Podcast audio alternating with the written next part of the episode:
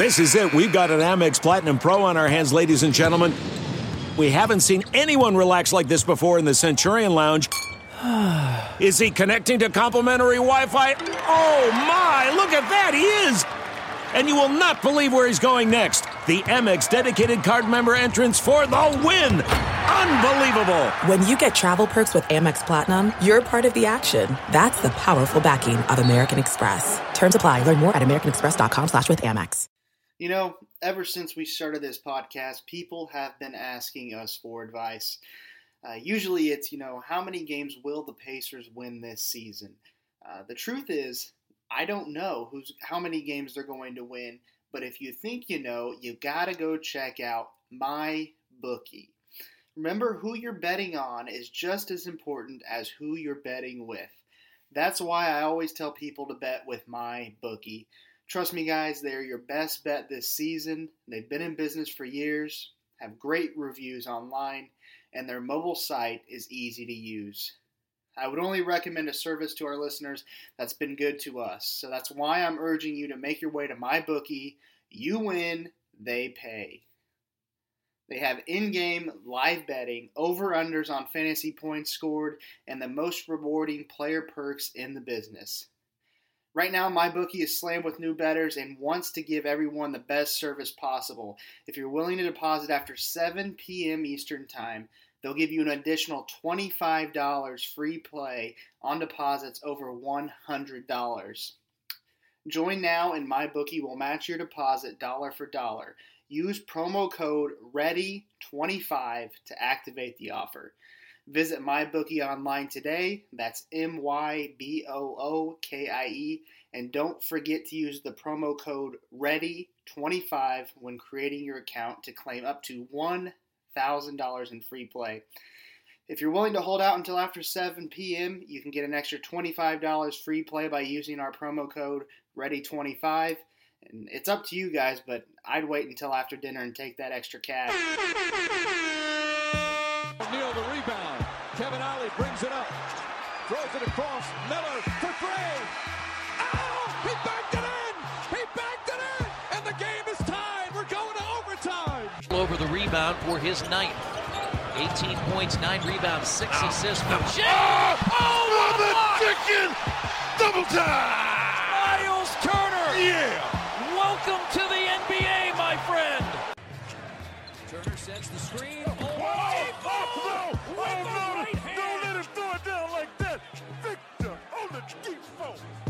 Throws it back to Oladipo. Stephenson behind, drives inside, and the foul!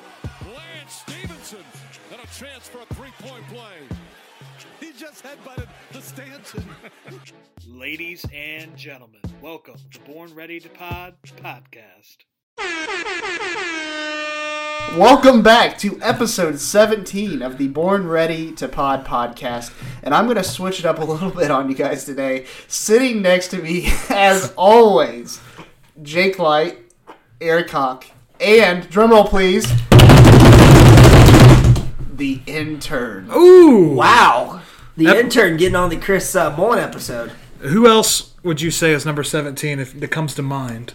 Maybe like an Alshon Was Lou a Munson 17? Um, I, Sure. I was thinking more like maybe like Philip Rivers, yeah. No and, way. And maybe like a 17 kids. 17 kids, all Yeah, 17 That's of crazy. them. That's a good one. I Getting like back to topics, guys. Today, very special guest, Pacers Director of Corporate Communications and also host of the post-game show Pacers Overtime. You can hear that every time uh, you're leaving uh, Bankers Life Fieldhouse after the home games.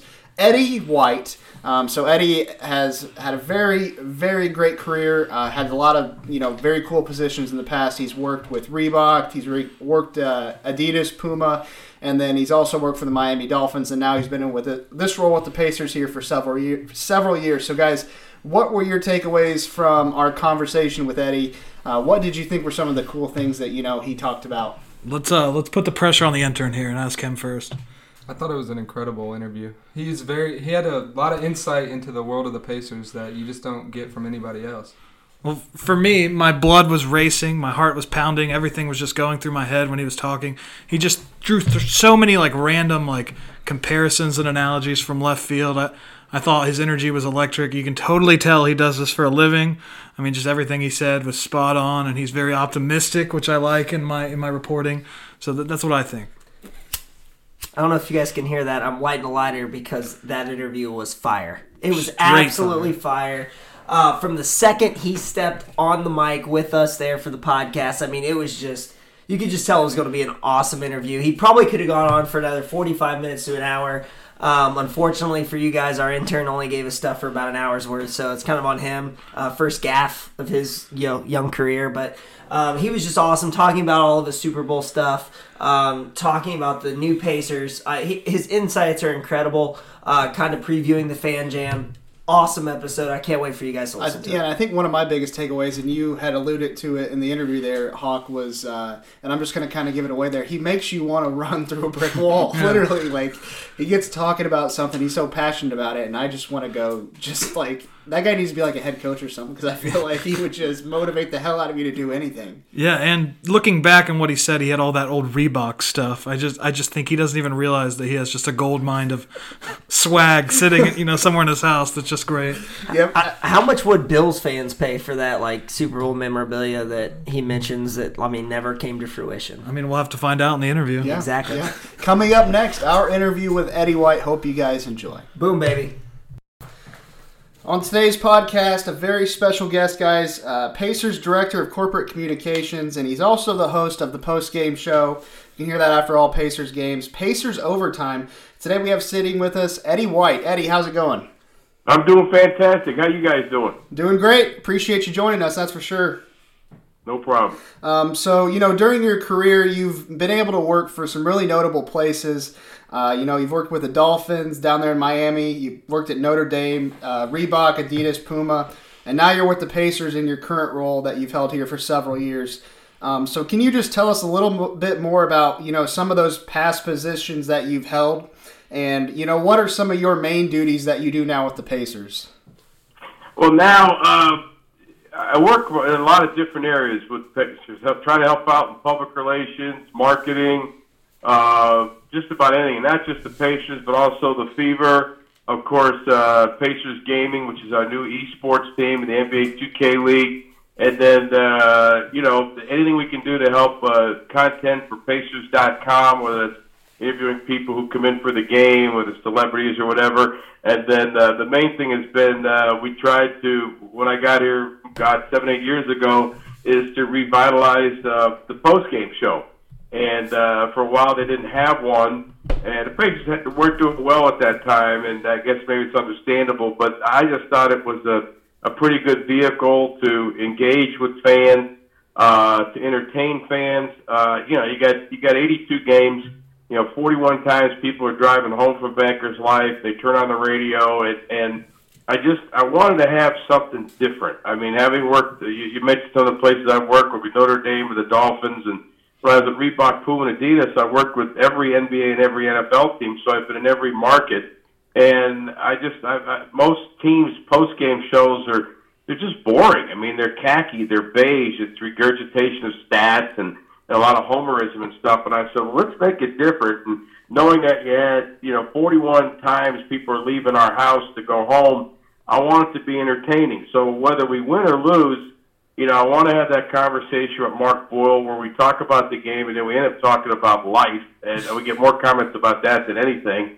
And then Mark Monteith joins us after he had just been to the locker room, so he gives us really a first take on what just happened right from the horse's mouth. And uh, and we've tried to make it fun, entertaining, and educational. And uh, you know, it, it, it's rewarding when you whether we're at Fan Jam or, or just at the mall or anywhere, and people come up and go, "Hey, are you Eddie for the Pacers?" I go, "Yes." Like, boy, love to you and Mark after the games. You know, blah blah blah blah blah. So we've kind of taken that vehicle, um, which you know, uh, uh, the whole Pacers Sports Entertainment have taken every you know asset that we have and have geared it to make it the, the best game experience for our fans.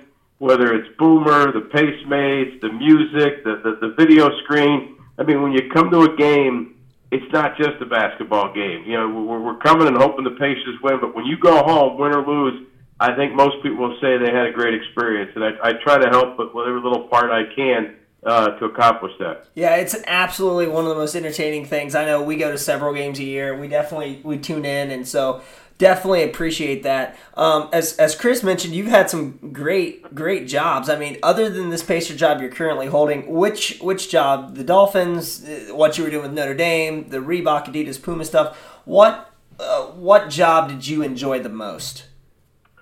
Well, that's a tough question because they it's almost asking if you have five kids, which one do you love the most? You love them all, and I, I think I loved every place I, I was.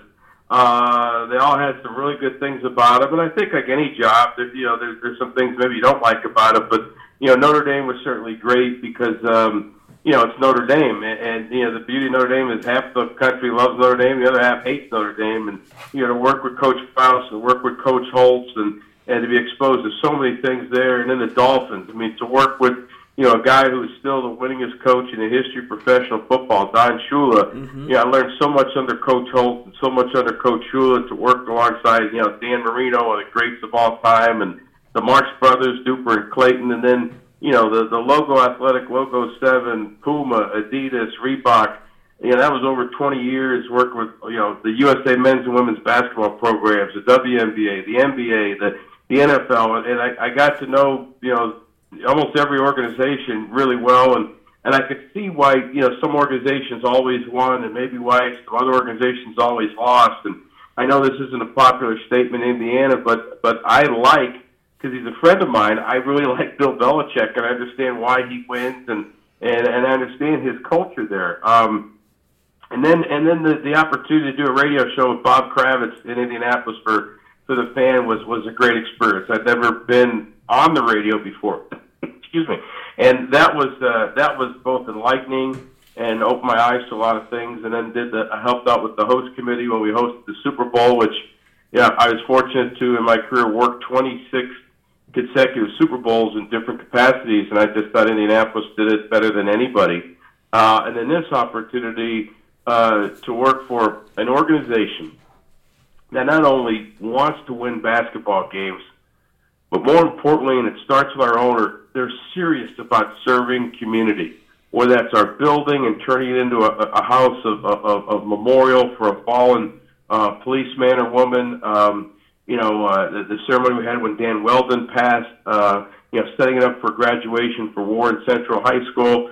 Uh, to then hosting, of course, basketball games, and whether it's Big Ten or the NBA uh, and then serving the community through the vehicles that are the Pacers, the Mad Ants, Pacers Gaming, and the Fever. Uh, it, it really is rewarding. I mean, I've always said that Central Indiana is so lucky to have the, the custodians of the sports properties that we have, whether it's the Hulman George family or the Schumachers with the Indians, uh, the Irsay family with the Colts, and of course um, Mr. Simon and his family with the Pacers.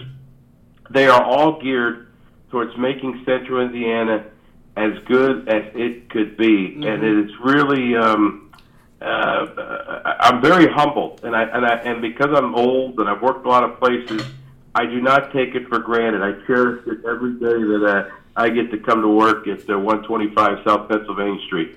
Yeah, you had mentioned just a little bit earlier in that. I mean, you had mentioned you'd done a radio show with Bob Kravitz on 1070 The Fan. So um, obviously, you're doing some post game overtime or Pacers overtime now. So, what do you enjoy most about being on the radio now, specifically talking about the Pacers?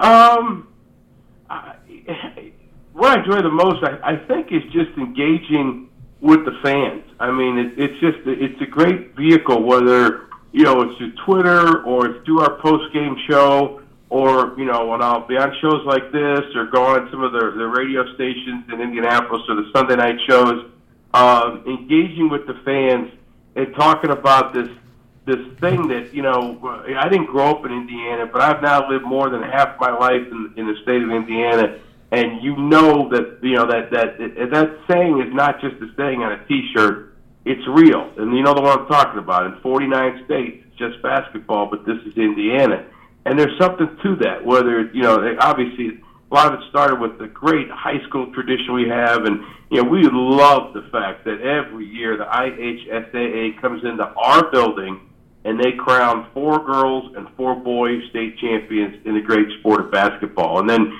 when you think about what what what Indiana created and Purdue and Notre Dame and Butler, I mean, oh my God, and men's basketball, and then women's basketball, Purdue and Notre Dame having won national championships. Notre Dame last year, the dramatic Final Four they had.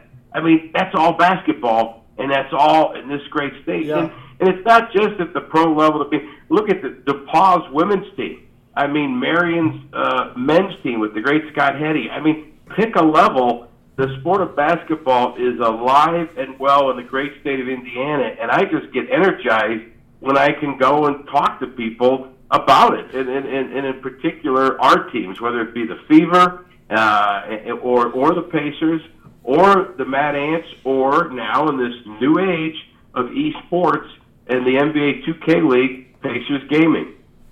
Right. I mean, obviously, there's so much going on in the state of Indiana, and like you said, in 49 states, it's it's just basketball. But I mean, here, you know, it means something. It's something big, um, and I feel that every single time I go to a Pacer game, every single time I'm coaching a high school basketball game. I mean, it is huge here.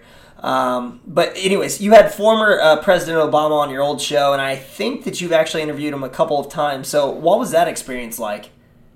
That was incredible. I mean, we had him on when he was running, and Kravitz and I had a joke. Uh, we had read in the paper that that Obama and uh, Hillary Clinton were both opening up their uh, their headquarters because they're running against each other like that week in Indianapolis. So we just kind of threw out, being goofballs that we are, that you know whoever came on our show first, we would endorse like we had a clout. And uh, I remember I was down at the NFL owners meeting uh, doing my portion of the show because I was doing stuff consulting for Reebok, and uh, you know we grabbed some guests down there, and I remember getting a call from our producer Michael Grady the day before and said, "You're not going to believe this," but because he had reached out to each place, and like Hillary's people just hung up on us, and and the guy who answered the phone in Indianapolis, I guess, listened to our show religiously, so he set up the flagpole and said, "Hey, believe it or not, but tomorrow we have the senator from Illinois coming on our show." I'm like, "You got to be kidding me!" So. I tried to grab Tony Dungy to join me live uh, at the owners' meeting in Florida at Palm Beach, but Tony said he was going to be in a meeting then, so I had him tape a greeting for Obama. So th- th- I did a little research. So you know, it's the next day, and uh, the call comes in, and we welcome to the show. And I said, well, first of all, Senator, I said, uh, you know, I know you're from, uh, I think it was Punahou or something like that, high school in Honolulu. And I said, right now, the most famous graduate is Michelle Wie. Uh, but you, if you win, would be the most famous graduate. She started laughing, and I said, "No, wait a minute. I also did some research. You played high school basketball, and I believe your number was 23." And he goes, "That's correct." I said, "So wait a minute. You, and again, you know, he was living in Chicago at this time. I said, you wore 23 before that other guy wore 23. I mean, that's that's really your number." And he he kind of liked that. And then uh, and then we we're all done. Uh, I said, "We have a special treat for you." And we played the greeting from Tony Dungy, and he he was caught off guard. He goes, you know, guys, I do eight million interviews a day. Although this is my first sports show that I've done yet on the campaign, so we have that to put on our resume. He goes, sometimes I have no idea what city I'm in or who I'm talking to, but I'm going to remember this. That's one of the nicest things anybody ever Yeah. did for me to to play that greeting. And uh, he said, I'll come on again. And and he did promise us that if he won, he'd invite us uh, you know, to the White House. And I said, I want to just do the show in, from the Rose Garden. I promised not to steal too many items, but we never followed up on that. They kind of pulled the plug on us after a couple of years, so we never got a chance to to do our show from the White House. But uh, he did come on again, and uh, I, I I think you know uh, the one thing that when I, as I reflect on that time with Bob, I'm very um, um, prideful in what we did as a, as a two person show that we attacked serious issues, I think, like no other two person show in the history of Central Indiana, whether it was when Calipari, you know, Bobby Knight had ripped Calipari and Calipari was on our show the next day talking about it. Uh, but then we'd also have the, the goofy part of it too. But I, I just thought our perspectives. Here's Bob, who's been covering sports on all levels. I mean, God, he wrote for Sports Illustrated, you know, for a hundred years, and here's me, who you know has been in sports PR for a hundred years. That we, you know, we weren't radio guys. You know, Yeah. we didn't have the fake voices, the fake names, all the other fakeness that you get with radio voices. You know, we were just two guys who had given our careers to sports in two different levels. One as a writer, and the other as a PR guy. And um, you know, and we knew people. I mean, we knew people. We could get good guests. Um, we could offer perspectives, and and They could be perspectives based on experiences and based on you know places we had been or or people we had known or things we had done, um, and it wasn't just an opinion. I mean, sometimes I think sports radio, I don't like it because it's just uh, it's like a, it's like asking my uncle. You know what he thinks. So I think the Eagles are going undefeated. Okay, well, based on what? I mean, Yeah. you know, and, and so I'm very prideful that Bob and I were able to bring, I call it educated sports talk um, to the listeners. And, you know, I'm, I'm prideful that, you know, when, when we were done, you know, we had the number one show in the market, and I still think, somebody told me we still have the highest rated sports show, like, ever, you know, in, in that time slot, uh, you know, in Indiana. So very prideful of what we did, but um, I try not to look back sometimes. I mean, just maybe to reflect for a little bit, but you know,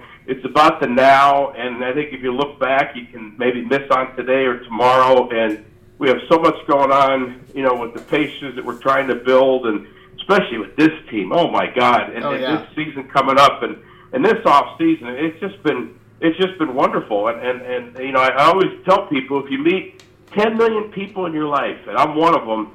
I'm probably one of the top 10 luckiest people you've ever met because I've been so blessed to work at some really, really good places with some really, really good people. Absolutely. Um, so you kind of just mentioned, you know, not looking too back in the past, but I'm going to ask you one more question right now to, Yeah. uh, to you know, kind of look back. You know, maybe it was last year, maybe it was a few years ago, but uh, you've been in this Pacers role since I think 2011. So um, you've obviously several different teams. You know, you had those couple seasons the Pacers making it to the Eastern Conference Finals. Would you say there were some specific players, you know, over that time frame that have came into the organization that you've just really connected with? You really like to see. I mean, obviously, there's probably tons of players that you enjoyed, but anybody specific to you that stood out the most? Um,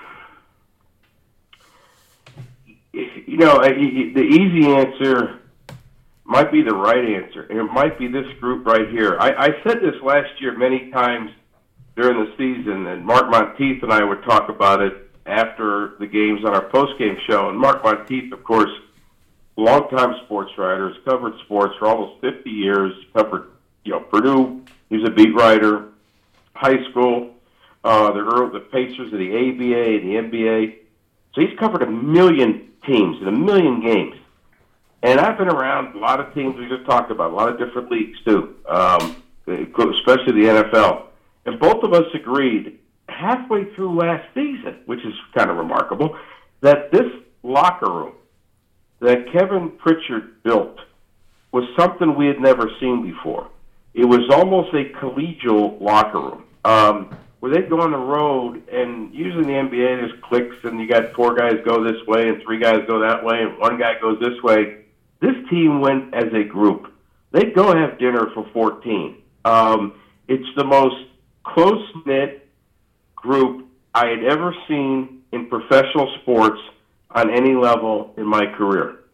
And and it, you know, I remember Coach Shula always used to say, he used to talk about team chemistry, and he said, when you have it, it is so special. Mm-hmm. It's borderline magical that you may not have the better team, but you may be able to accomplish things that that people had no idea could be accomplished. And we have that culture. I mean, there may be better teams. There certainly are. Golden State, I'm sure, is better than us. Yeah. But our culture and our locker room is so special. And whether it's Victor, who's certainly the straw that stirs the drink, but don't mistake the, the, what, what Domas means to this thing, what Miles means to it, Bojan. I mean, uh, Darren Collison, um, you know, Thad Young last year, Al Jefferson. I mean, you and I played more minutes than Al Jefferson, and they'll tell you he was the MVP of the team because he kept guys together. He kept them loose. He was a he was a vital cog to what we were building there.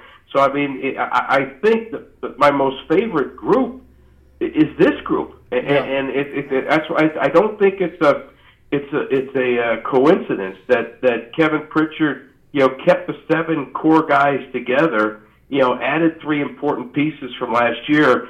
And because, hey, these guys came in last year, everybody overachieved. You know what? He, he said it. It's his words. I owe it to them to see how far they can take this thing. And it is a, there's a reason this region and this state and Pacer Nation fell in love with this team again. They saw the effort. They saw the character. They saw what they did. They saw the results, and uh, it, it is something that you need to, I think, cherish and embrace because it doesn't come along all the time. And uh, so, I, I, for sure, it's, it's this group of young men that we have that is very, very special. That I think is very endearing. Yeah, and kind of harp on what you just mentioned there too, like the team chemistry. You also saw those guys here even this past summer, even bringing in some of the new additions. Uh, I think they met up in Miami and they had like I don't know how many days it was, but two or three nights, whatever it was. They got together um, and they just hung out, probably played some basketball, you know, probably had some drinks, ate together. So it was pretty cool to see that, you know, this group of guys, because most teams in the past, or most teams now, you probably wouldn't see them getting together like that during the off season. So it was cool to see them all go down in, to Miami and get together like that. It's very rare, and it's and it's very important. You ask any coach or any general manager or leader, it doesn't matter the sport. If you have that culture, that camaraderie, that trust, uh, Coach Holtz was a big believer in that. And it, you know, not only is it what, what Victor did, bringing everybody down to Miami, and it was volunteered and everybody showed up. It's what you know. Domas went to Dallas to work overtime, yeah, extra hard with Miles. I mean, those guys are like joined at the hip and then they all came down to Miami and they worked really hard on things. They're so committed a, a, as a unit uh, to doing you know the best that they can be. And, and and and you know, Coach Holtz used to say that you know you you you want to win the national championship. You don't go into a year saying, "Hey, I hope we go six and five. No, you, you want to win the championship. And I think that's what that's what the goal is of this team. Is you know, I think last year we knew we were better than Cleveland. I think anybody knows. I mean, arguably, we won five of the seven games. Usually, you have to win four to win the series. I mean, on paper, we only won three, but I think we won five of them, and yeah. I, I'm going to believe that till I'm dead. Uh, I still think we're the better team. Uh, but I think this is this. If we stay healthy, we I, I think they're going to pick up where they left off uh, last year, and they will go even farther. Yeah, we were at Game Seven last year in Cleveland. It was uh, it was a very tough loss because I think we as fans knew what we had, and it was just so tough going in into Cleveland and having having to listen to everyone just basically LeBron James this, LeBron James that, and we truly felt like we had the better team, and we were pretty confident. I think going into Game Seven as fans in Pacers uniforms, um, it was it was an awesome experience. I just wish we could have pulled it out, like you said, a great group of guys, and I think we can still build build on that for this year. Do you agree? You oh, absolutely. I mean, you guys saw it. I mean, you guys know this team. I mean, I'm not. You know, you guys know what the hell you're talking about. And Kevin Pritchard does, and we all saw it against Cleveland. Kevin said it. We needed shooting from that second unit. That's what we needed. That's what we were missing. And when you look and see what he did with Tyreke Evans, my God, that guy would start at any other team in the NBA. He's coming off the bench for us. And McDermott could be the next Kyle Korver, which would be unbelievable. And this Kyle O'Quinn is a beast. So if you get McDermott, and all of a sudden McDermott and Sabonis and Tyreke Evans are doing what they can do and maxing out, holy mackerel, that's your second unit?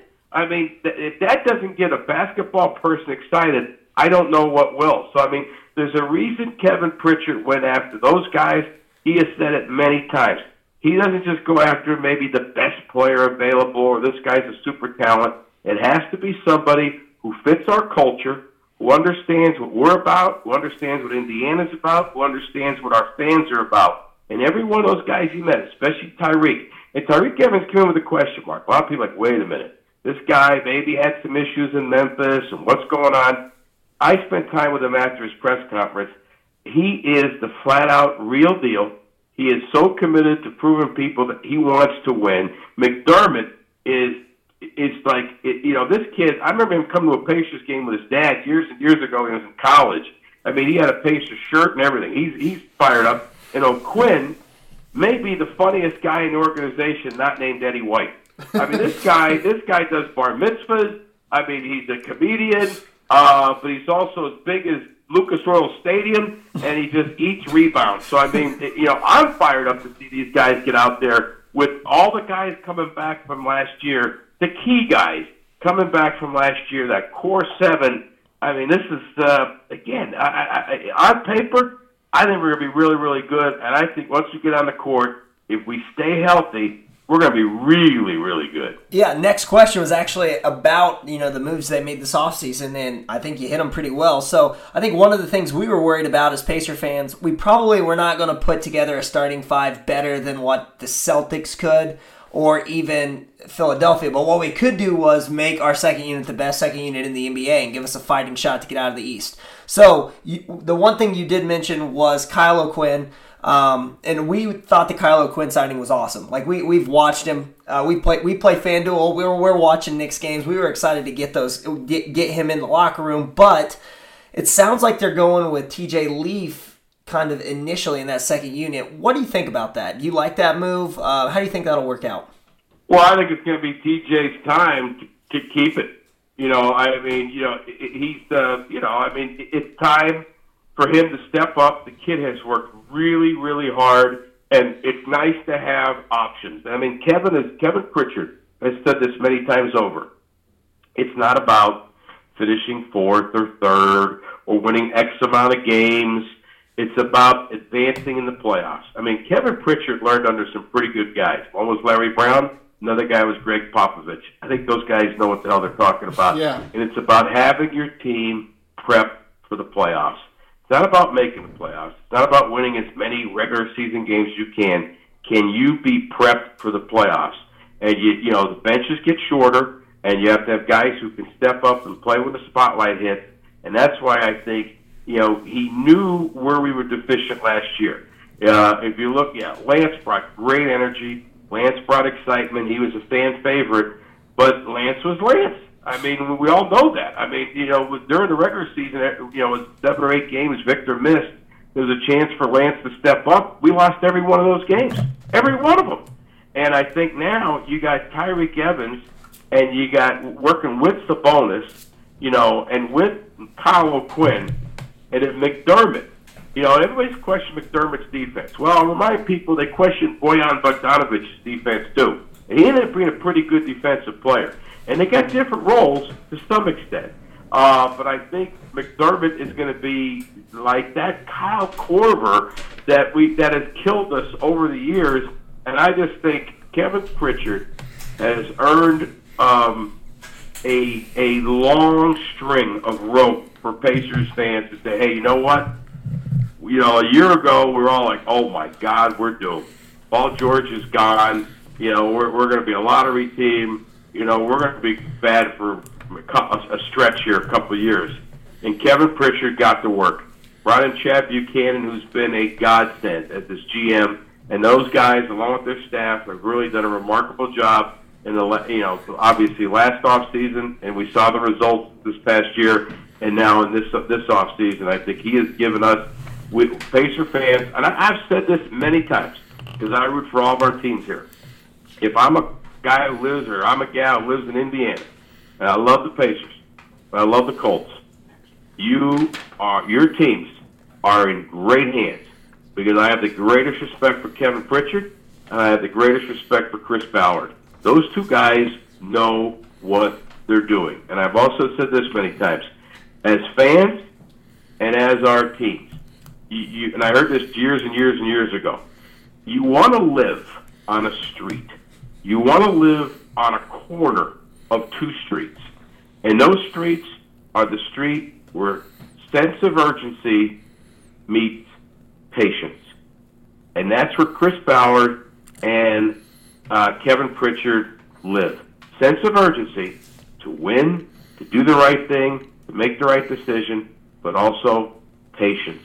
Having the patience. Don't mortgage the future. Don't try to make that big freaking trade where you know you get up two two two number one picks or whatever the hell it is, Yeah. and it blows up in your face because then it screws you for five to seven years. Both of those guys know what the hell they're doing. I'm telling you that if, if, if the Colts and the Pacers were stocks, I'd buy a lot of both of them. That's awesome to hear. As fans of the team, we are obviously biased and lean towards thinking about the, the strengths of our team over the weaknesses. But as it sits now, what would you say is the Pacers' biggest weakness heading into the season?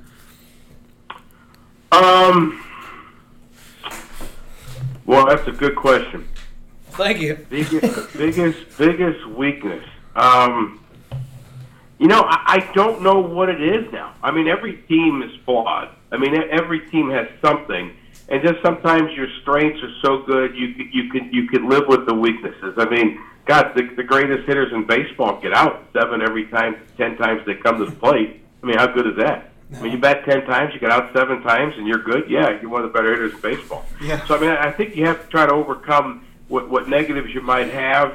I mean, last year people would have would have said probably before the season it was point guard, and I thought Darren Collison, what he had a career year, played pretty well. You expect him to step up. I think Holiday gives us a phenomenal uh, talent uh, it, it- coming in as a, as, as a rookie uh, that can help us. Um, you know, I, I, I don't know if, if if there's a weakness I could point to. I mean, I guess it would be if I had to pick one.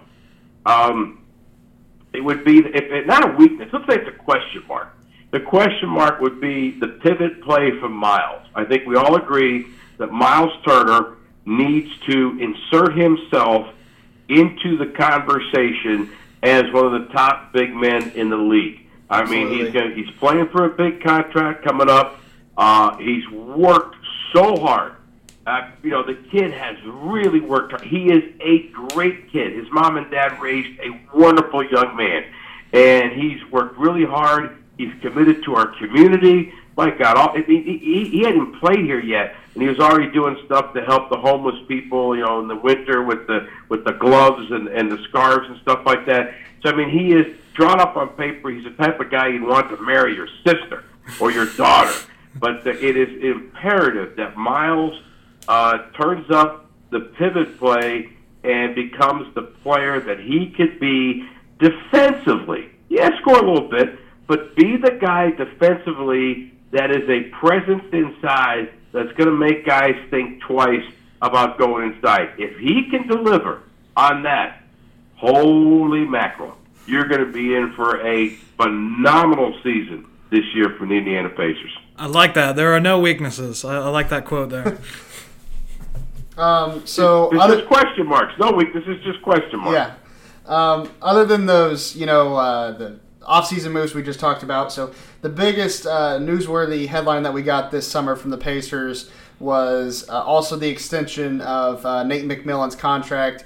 I think he they got extended for another two or three years, whatever it was. Um, so, what do you think were some of the main characteristics of you know his coaching style nowadays that um, have put him in a position of success here over the first two years? You know, that first season he was there, um, there was high expectations for that team, but I think looking back on it, they weren't as good as most people thought they were. So I guess you could probably say they overachieved. Then obviously last year. So what do you think that he's done or with the Pacers now that's put him in such a good position of success going forward? Well, I think the key thing is his relationship with Kevin Pritchard. I mean, they've known each other a long, long time. And, you know, Kevin had said this last week. Uh, you know, we have nine free agents on the team this year. Now, that could be good or that could be bad. And he reminded everybody that Nate McMillan once had a team in Seattle that had 10 free agents, and they went out and won 52 games. Yeah. So he can handle situations. He's been around the block. You know, there's no, th- there is, there is something to experience. Whether whether you're a mailman, you know, and you know how to navigate the bad weather and, and get up those mailboxes or something like that, or or you're a, a, a, a radio host and you know how to handle it when the board goes out. I mean, there's something to experience. You can make decisions in a cool, calm, and collected manner that also that that kind of uh, steadies the ship. And I think there's any coach will tell you they're a better coach in their tenth year than they were in their fourth year. There's a reason some guys their first run as a head coach it doesn't work out too well. I mean, look at Bill Belichick. I mean, it didn't work out. He was headed the right direction, but they pulled the plug in Cleveland, and now look at the success he's had in New England. Sometimes it, it's, it's players. I'm going to date myself now, but that, I'm old. I mean, I remember when this guy won the Heisman Trophy, number one pick of the England Patriots. He goes there. His name is Jim Plunkett. He's a flat-out bust. He goes to the Oakland Raiders, has a career that rivals Eli Manning's. Wins the Super Bowl, a couple league MVPs. He figured it out. So there, my point is, there's something to experience. Nate McMillan has that, and then, and I think because I've worked for so many teams, this is the perspective I have that maybe the average fan doesn't get. There's something when you're in there, and I'm not talking the two and a half hours that we're in the building watching the game, but when you're in there like now, you know, during the off season, you're having meetings and you're looking at film, and then you're you're during the season, you're sitting at lunch or you're at a practice or you're at a film session. The idea and the feeling of trust, trust between the guy who puts the team together and the guy who coaches the team is imperative to success. And we have that. Kevin Pritchard and Nate McMillan know each other like two brothers. And uh, that is a really important piece to uh, the many pieces of a puzzle that goes into making up our organization. And I think uh, that's why Kevin, you know, gave Nate the extension. He has total, tr- total trust in Nate. He could have gone to a younger, hip, bigger name, you know, cool guy, whatever the heck it is. But I just thought, you know, one, the, these players believe in Nate. Nate believes in the players, and you know, if last year is their your sample size, you know, first semester report card, well, you did pretty good, and it looks like you're on your way to a dean's list. Agreed. Um, the way that Victor Oladipo came over here, the trade, and won all the Pacers fans over in a very little amount of time is uh, obviously a remarkable feat. So obviously the, there is an IU connection there, but would you say that he is the most beloved Pacer since Reggie already? I think that's fair. I, I think using your word beloved. I think that's fair. I mean, the Indy Star just came out with a poll uh, recently that said you know he was the most popular Indy Indy uh, professional athlete. Um, I think the way he captured the hearts of people with his play and, and you know saying this is my town. I think it helps that he played in Bloomington. Um, but you know, it, it, you know, since Reggie retired, you know, Paul was was the next superstar, and there were some popular players in there. I mean, even when Reggie played, I mean, e- even now, like you know, Domas is very popular and Miles is popular. But when Reggie played, you know, the Davis brothers were popular. A lot of people like Mark Jackson. Uh, you know, everybody had their little clicks, but in pure, you know, high-ranking Mount Rushmore popularity, you know, in football, of course, it, it's Peyton Manning by far, which I don't even know if there is somebody in second place in, in the Colts hierarchy. But with Reggie, and then we're, we're talking recent times. None of us were alive. See Roger Brown, George McGinnis, and I mean those guys owned Indiana. I mean they owned it. Uh, but but for just but you know the last thirty years, yeah, Reggie Miller's the guy for the Pacers, and I think it is very safe to say since Reggie, you know, and it's remarkable that, that he did it in one year. Uh, the next popular has to be Victor Oladipo. Right. How do you think Victor won over the franchise so quickly? Um, I mean, it was it, incredible. I mean, we, he came into it, and everyone thought it was going to be a down year, but he kind of took over the franchise. How do you do it so quickly, and what are your expectations for him uh, moving forward?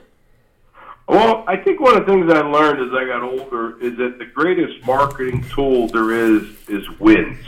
I mean, I can remember years and years and years ago, Arthur Reebok and the owners of the, uh, the Tampa Bay Buccaneers were changing their colors from from that popsicle orange and white to uh, pewter and this weird red and and silver and stuff, and, and they thought that that's going to be cool. We're going to sell tons of shirts with the new logo.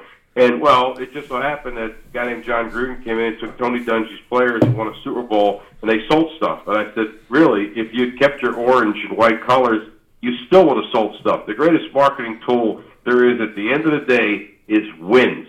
I think the key to Victor is that he brought winning to this program. They won games, uh, and he did it with a flair and a flavor that was what we want from our, our Indiana basketball players. A guy that ha- he's, he's not cool. You know, he, he he's not worrying about hip. I mean, he may do his music, he may dress well, but he has a work ethic and a blue collar attitude that the people who saw Billy Keller at, at play in, in high school and college, who saw the Shepherd brothers play up at Carmel back in the '60s and the '70s, and saw their work ethic and that blue collar, always in the gym. That skinny, blind-haired kid from down in French Lick who would borrow the key to get in the gym to to shoot early. That work ethic is a work ethic that everybody in this state admires, loves, and aspires to have. And they saw a guy that plays for their pro team have that. And then you add in the, the, the, the icing on the cake is that he played at Indiana, that he was familiar, and then his demeanor, the likability, the, the, the pointing to the court and saying, "This is my house. This is this is my city."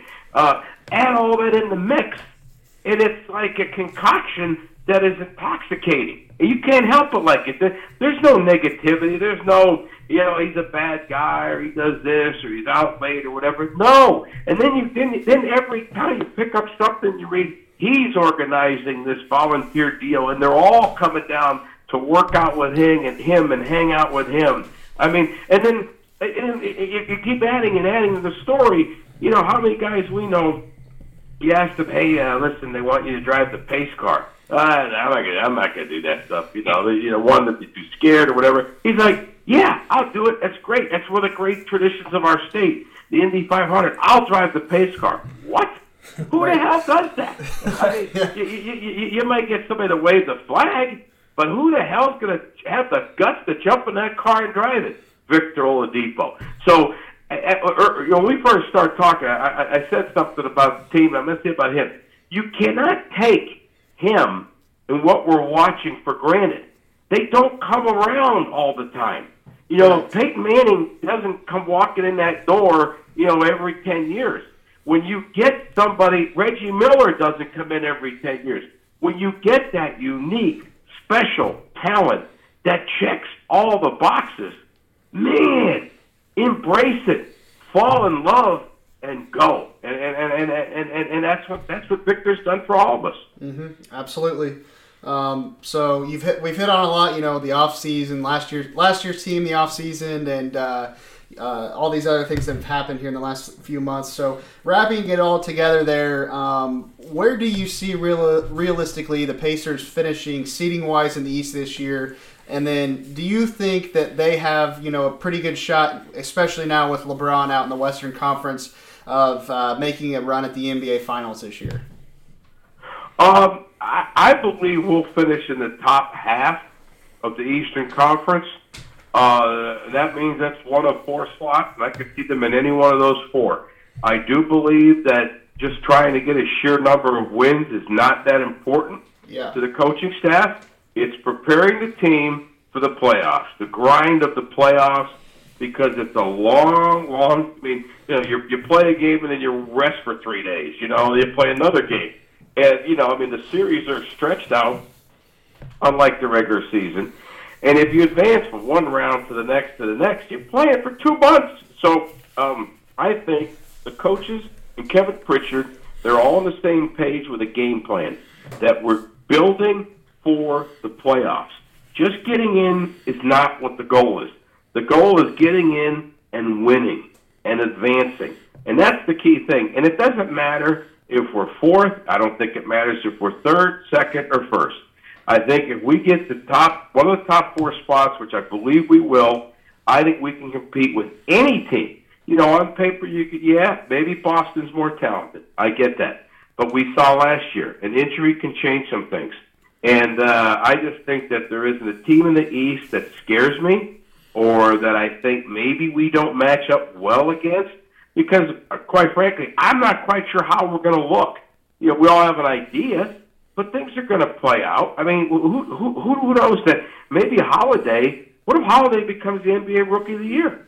You know, with, with minutes off the bench. We don't know. So there's a lot of, that's why you play 82 games to see what the hell is going to happen. But I think if we stay healthy and, and, and kind of things go the way, you know, Kevin and, and coach are drawing things up, I think we could be a team that advances uh, certainly out of the first round of the playoffs. And I could see us maybe, just maybe, playing for an Eastern Conference championship. Now, once you get into that, we know what happens at Bankers Life Fieldhouse. It becomes an insane asylum. Mhm. And then you never know. And my God, wouldn't it be great to like get to the NBA Finals? And wouldn't it be great? I mean, it, to me, I, I like beating Darth Vader. I like you know all those years of of getting to the altar and getting crushed by the New England Patriots. It was phenomenal when we finally beat the Patriots, got past them, and got to the got to the championship. I would love me and my dream to play the Lakers in the NBA Finals and finally beat that son of a gun and hang a banner in Bankers Life Fieldhouse for our owner. Because if anybody deserves that NBA championship, it's Herb Simon. He's in his 80s. He's been loyal to this city forever. And I don't know what our state would be without Herb and his late brother Mel. I mean, the Simon Cancer Center, the mall downtown. I mean, everything that the Simon family has touched, you know, has helped our state. Uh, I really want us to win a world's championship for him, but uh, and that's the way, that's the way I'm wired, man. I, I don't want to beat, you know, I don't know, Portland or somebody for the NBA championship. Man, if we're going to win a championship, let's beat LeBron and, and step right over his head and let's bring a let's bring a, a, a banner to Bankers Life. I, I gotta tell you, Eddie, I, I kind of want to run through a brick wall right now just hearing you talk about this. I can't wait for the season. Unfortunately, we're going to switch to topics just a little bit on this next question here. You have been to over 25 Super Bowls, and along the way, you've compiled a great collection at your home of Super Bowl collectibles. Uh, what are some of your favorite uh, things you've collected over the years, and what are some of the best items you have from those Super Bowls? Oh God. Uh, well, uh, fortunately, um, when I was at Reebok, you know, we do the hats, the shirts. So I would get a hat uh, that we handed out in the locker room, and uh, you know, get it signed by either the MVP. Uh, a good friend of mine a guy named George Toma, who's the the, the, the god of sod. They call him. He does all the the groundskeeping for all the Super Bowls, and he's from my hometown. My grandfather gave him his first job, so he would give me one of the sideline markers, like the G with the Super Bowl logo, but by the end zone, or like the the, the the the orange pylon that was on the 20 yard line with the Super Bowl logo on it, and I'd give him a, a couple of the hats of the winning team, and and I'd slide some of the hats of the. I used to because Chris Berman, the old ES announcer, he, he loved the Buffalo Bills, so I would always give him the Bills Super Bowl champs hat, Yeah. the hat that they never wore because they got beat. But somewhere Chris Berman has the hats for the four Buffalo Bills Super Bowl champion teams that never won. God, Um, that's a and, relic. you know, That's awesome. yeah, it's a, that's a collectible. But uh, you know, I just you picked up some stuff. But I, I think more of the stuff for me is stuff that's personal. Uh, you know, guys that you work with over the years, and you know they gave you something. Whether you know all those years I worked with Marino, you got a jersey from him, or you know Troy Aikman, uh, you know uh, uh, uh, Peyton, you know guys like that that you know that became friends that that you work with Marcus Allen uh, when he scored his hundredth touchdown. He gave me a nice deal. It, uh, you know, just been blessed to, to, to meet some really good guys and uh, and share some great memories with them. The the Colts Super Bowl must have been a pretty special one for you. What was it you collected from that game, and what what are just some of your thoughts on that game? Well, I got the hat signed by uh, Dungy and Peyton, uh, Marvin, Reggie, Vinatieri. Uh, I got a football that was used in the game. Uh, the NBA docu or the NBA, the NFL documents that stuff. So a friend of mine that that works for the NFL, that I worked all these Super Bowls with, he knew I was from Indy, so he got me a ball that was used in the game, and uh, it was just so great for our city. You know, I mean, I remember when I first got here working Colts games on the sideline, and you know, I remember that Colts have a one o'clock game. It'd be like three thirty, and you know, Colts were lousy, and like half the building was leaving. I'm like, "Where's everybody going?" They're like, "Oh, the IU games come out at four o'clock on Channel 4. I'm like, "What?" And you know, and, uh, and you know, Peyton changed that. You know, and, and to, to think that a Lombardi Trophy came to Indianapolis, and I do agree with Jim Irsay to some extent when uh, he he was quoted in saying that you know that there should have been a couple other championships in there with the in the Manning years with all the those great regular season uh, teams that they had and. You know, I agree with him. It- It's unfortunate you had New England in that same division for a long time that you had to get by to get there. But uh, but that's just that memory of of of of you know in the rain in Miami. You know, Tony Dungy, who you know we worked with Tony when he, his first job in Tampa. In fact, when he moved to Indianapolis, uh, uh, him and his family and his wife and the kids that were little would come over our house, hang out because he didn't know anybody. And uh, you know, all of a sudden, here's this guy that, in fact, uh, uh, one of the first dinners they had in Tampa was the famous Bern's Steakhouse. We- We went down there to meet with him because he was a new coach with Tampa. We took him to dinner, and then you know, here just so many years later down the road, he's in my town, Indianapolis, coaching you know my NFL team, and uh, it was just I just felt so happy for him. You know, and again, being the first African American coach to win a Super Bowl and just a, a, a total class act. Uh, it was such a very emotional time. And was just very, very happy for the, all the fans of Central Indiana. Yeah, definitely. Uh, the All Star game is coming to Indy in 2021. It has been 30 plus years since the last All Star game was here.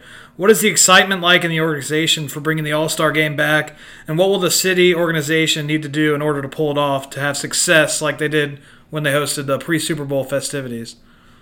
Well, I think it's a that's it's a no brainer. I mean, I think anything our city touches turns to gold. I Yeah. mean, uh, I think that the All Star game. Um, there's a lot of plans, a lot of work that's already gone into it. Believe it or not.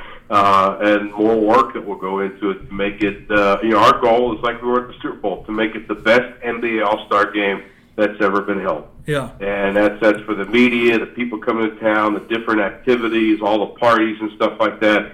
You know, if we can get a break in the weather like we did the Super Bowl, there's no doubt in my mind the NBA is, and the and the broadcasting partners are going to walk away going, "Wow, what was that? That was amazing." We know what our community does. I mean, you know, when that Super Bowl came here, that just wasn't just the football thing. The Speedway was involved. The Pacers were involved. The city, the state, the counties were involved. And it's going to be the same thing with the All Star game. It's going to be a collective effort, and uh, there's no doubt we will put on the best All Star game the NBA's ever seen. Love it. So Pacers Media Day is coming up, and with that, who do you think is a guy the media members and fans should be most looking forward to hearing from? Who's the guy? I'm sorry, I missed that. No, who's the guy that you think that uh, you know media members and fans should be looking forward to hearing from the most? Kyle O'Quinn. Love it. Keep an eye on Kyle O'Quinn. Just, just, just uh, remember, you heard it here. Kyle O'Quinn is going to be a guy who's going to steal the hearts of Pacers fans, and he is going to. Uh, not only is he going to help us on the court, and he's going to deliver the goods. He's going to be an absolute riot. The media are going to love this guy. They're going to come to him for quotes. Uh, it, he's going to be something special. He he's going to do for the Pacers and and create electricity similar to what Pat McAfee did when he came to the Colts. When when he just kind of you know was this engaging personality, funny as heck. He's he, he's amazing. He's going to be unbelievable. Okay, so literally about 10 minutes ago, this just broke on NBA.com, but uh, apparently Pritchard came out and said that Kyle Quinn might not see like rotational minutes early. And so this is what Pritchard said his, his pitch to Quinn, O'Quinn was when he was trying to get him to come to the Pacers. So we don't know if you're going to play a minute or 500 minutes, but there's a role that Al Jefferson held last year that was a tremendous role for us, and it's been very important, and we would like you to fill that position. Can he do that? Can he do that only playing, you know, a few minutes here and there? I mean, is he that type of personality? I think you answered your own question. If if if, if Kevin Pritchard was that honest in in his his presentation to Kyle O'Quinn, and I believe Kyle didn't waste much time getting back to Kevin, and he got back to him with what an affirmative thumbs up. I want in. Yeah. I mean, what what, what does it say? What does it say? If he, is he the the you know the quintessential spoiled? Hey, I want my numbers. This is about me type of cat. No, because that cat ain't going to work at, at Bankers Life Fieldhouse. He's the perfect guy to fit into what we're trying to do. And the fact that Kevin was dead honest, dead honest with him. He wasn't selling a used car. This is the real deal. This is our culture. And Kyle Quinn heard it. And, and he could have said, wait a minute, he said to his agent, man, I may not play. I'm going to go out to Indiana and freeze in the winter and not play. You got to be kidding me. No, he was like, there's something special going on here. There's something really, really special. There's something unique going on out there. They're building something. You know what? I want in. I want in. And I think that's all you need to know. I think you answered your question, and you didn't even know it, but you did. I'm so smart I can answer my own questions. I, I wish I could use You're that in brilliant. college. You're was gonna absolutely brilliant. I love it. I love it. Okay, that that was the last hard hitting question, but something that I have to ask you. Who is your favorite Pacer player of all time? Mine is Dale Davis. It's not even close. Just a just a bad man. He was just a bad man. When I was growing up, I loved him. So, who is your favorite Pacer of all time, and why? Oh boy, that's a great question. Um, favorite Pacer player of all time. You know, I I, uh, I'm gonna I'm gonna throw out left field too. I, I'm gonna have to say Antonio Davis. Ooh, Because Antonio. Davis was just first of all he was a great guy, a great guy, and his wife was a great person, and he was just solid. But here's a guy who worked so hard to get that opportunity. It was about helping the team. You know, he, he he was never looking for personal glory. You know, both him and Dale would just go out there and just beat the crap out of people and and and do what they had to do. And they were genuine. They were flat. There was no pretense.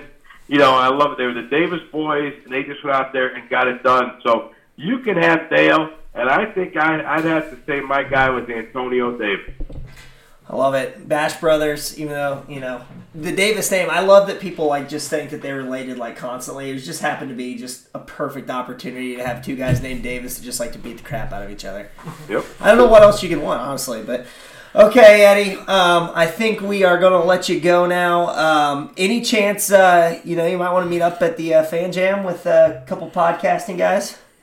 Oh, absolutely. I'll be there. Yeah, you come find me. I'll look for you. You look for me. I'll be around. We got the, you know, it's going to be unbelievable. You know, Slick's kind of could be there. We'll be down there sign autographs, schmooze with people, and and those things are so much fun. Uh, it is so great. It's it's perfect that it's right after the Colts game, so people who have to go to a Colts game, as soon as it's over, just matriculate down Georgia Street, boom, right into Bankers Life, and uh, it's going to be fun. I cannot wait to get this season started, and uh, cannot thank you guys enough for the time, and uh, hope we can do this again. Yeah, absolutely. And if you stumble across any extra Super Bowl tickets, I mean, we're always willing to take those off your hands as well. you got it. All right, thanks a lot, Eddie. Thanks a lot, Eddie. All right, guys, that wraps up our interview with Eddie White. Really appreciate him coming on. Gave us some really great insight there, so hope you guys enjoyed that. But I'm going to put, uh, even you intern, I'm going to put you guys on the spot here. I want you to give me one takeaway. It could be from the Eddie White interview, it could be Pacers related. Just one takeaway that you have right now that's Pacers related, uh, Eddie White related. Well, just give me a takeaway. I liked how he said that what happens if Aaron Holiday wins Rookie of the Year. I, that never really crossed my lexicon just because I think it's kind of far fetched. But I mean, Mark, Malcolm Brogdon did win it on a pretty down, you know, rookie class that one time. So I mean, it's possible, and then that would just bring a whole other aspect that people, you know, you kind of look to at Holiday as coming off the bench, hitting a couple threes, filling some minutes every now and then, but. I mean, the rookie of the year talk with Eddie White got, got me going a little bit excited. I'm just ready for the season. Like I, I can't do this anymore. I'm going to lose my mind. We just got we, the season needs to come. I agree. We need we need to We need the fan jam. We need the season. We just need. We need everything. to see some Pacer basketball. Yeah. I mean, that's it. Um, my big takeaway from it, I thought it was awesome um, how he talked about uh, Coach McMillan has, uh, you know, piloted teams with several big name and you know just a lot of free agents on one team. He's piloted teams like that before to 50 Yeah. win seasons. Um, obviously, direct comparisons to the team we have this year. Obviously, we brought in several new players, and we got to have some cohesion. And I thought Eddie White did a great job of pinpointing um, why Nate McMillan is good at bringing guys together. Mhm. And I think that is huge. And the basic and you know average. NBA fan probably doesn't know what all goes into it, but Eddie was able to kind of navigate us through that process. I'm really excited to see how uh, Kyle O'Quinn looks in media day. Yeah, I bet he looks tall. I bet he looks tall. I bet he looks fierce, kind of like a brick mountain. I, Yeah. just, I can't wait. I'm hoping the beard looks good. It's got to look good. Eddie was very high on him. so Yeah. I, was, I want to see how that works. Mentioned him several times. He's got a little man crush on Kyle O'Quinn for sure. Could kind of compare him to the mountain from Game of Thrones, maybe.